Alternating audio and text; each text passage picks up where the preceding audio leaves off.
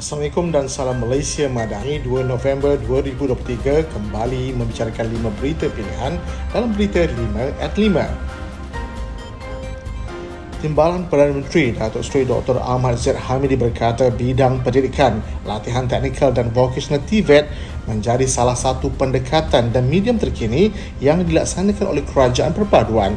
Beliau berkata ianya bertujuan bagi memperkasakan semula sumber tenaga kerja mahir warga tempatan dalam menyokong pertumbuhan ekonomi dan industri di negara ini sekaligus mengurangkan kebergantungan negara terhadap sumber tenaga kerja warga asing. Beliau yang juga Presiden UMNO menyatakan komitmen kerajaan dalam memperkasakan TVET yang diterjemahkan dalam pelbagai jaringan kerjasama yang dibentuk melalui pelbagai agensi dalam dan luar negara.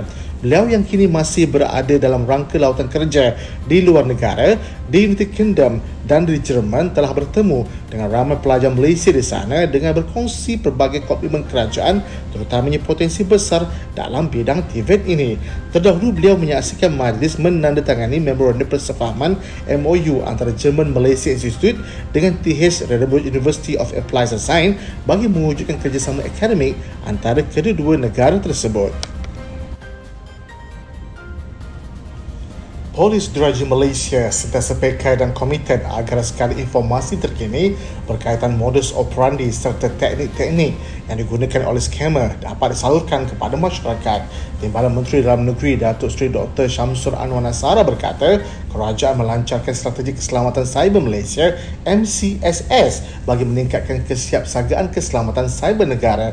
Beliau memaklumkan kini Kementerian Komunikasi dan Digital dan Agensi Keselamatan Cyber Negara diberi tanggungjawab menggubal, melaksana dan memantau pelan tindakan jangka sederhana ini. Jelasnya kecanggihan teknologi membolehkan penjenayah dapat berhubungan dengan mangsa tanpa sempadan dan menghapus jejak mereka sehingga sukar dikesan oleh pihak berkuasa. Menurut beliau, Kementerian Dalam Negeri sentiasa peka dan memandang serius berkaitan jenayah komersial yang semakin berleluasa terutamanya kesnya cyber dan penipuan dalam talian. Tambahnya, sebanyak 49,700 panggilan telah diterima sejak penubuhan NCRC dan sebanyak RM24 juta telah berjaya diselamatkan serta dipulangkan kembali kepada mangsa. Ketua Peranan Pemuda UMNO bahagian tenam Muhammad Arwan Sidin mengakui bahawa jentera penerangan adalah barisan hadapan parti dalam memastikan UMNO dapat menyampaikan fakta dan maklumat yang tepat kepada rakyat. Jelasnya kaedah atau strategi komunikasi UMNO bukan sahaja perlu berubah, malah perlu disesuaikan mengikut perkembangan semasa politik negara terutamanya dalam era ledakan teknologi maklumat masa kini.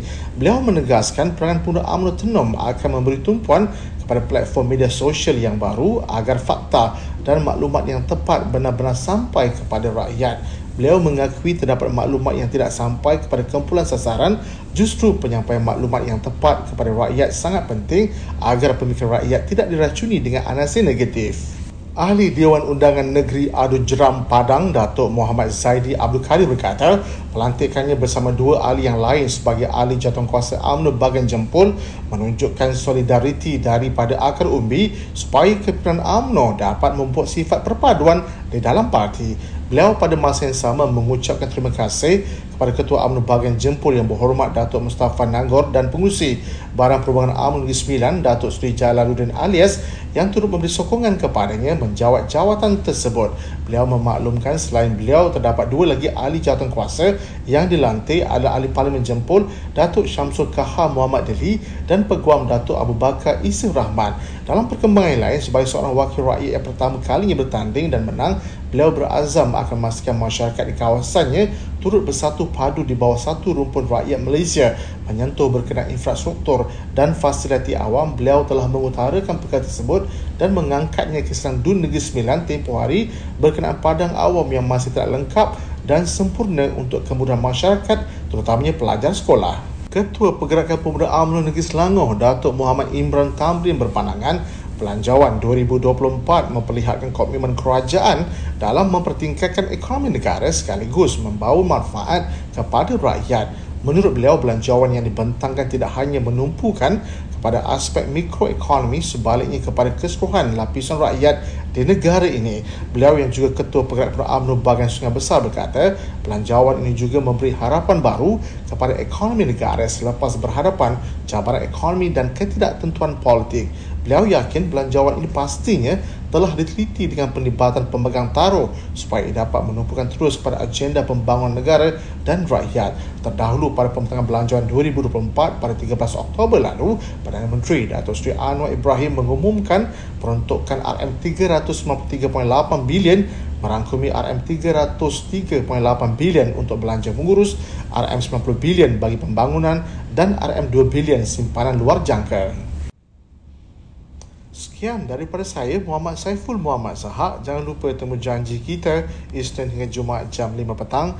5 berita pilihan hanya di berita 5 at 5. Assalamualaikum dan salam Malaysia Madani.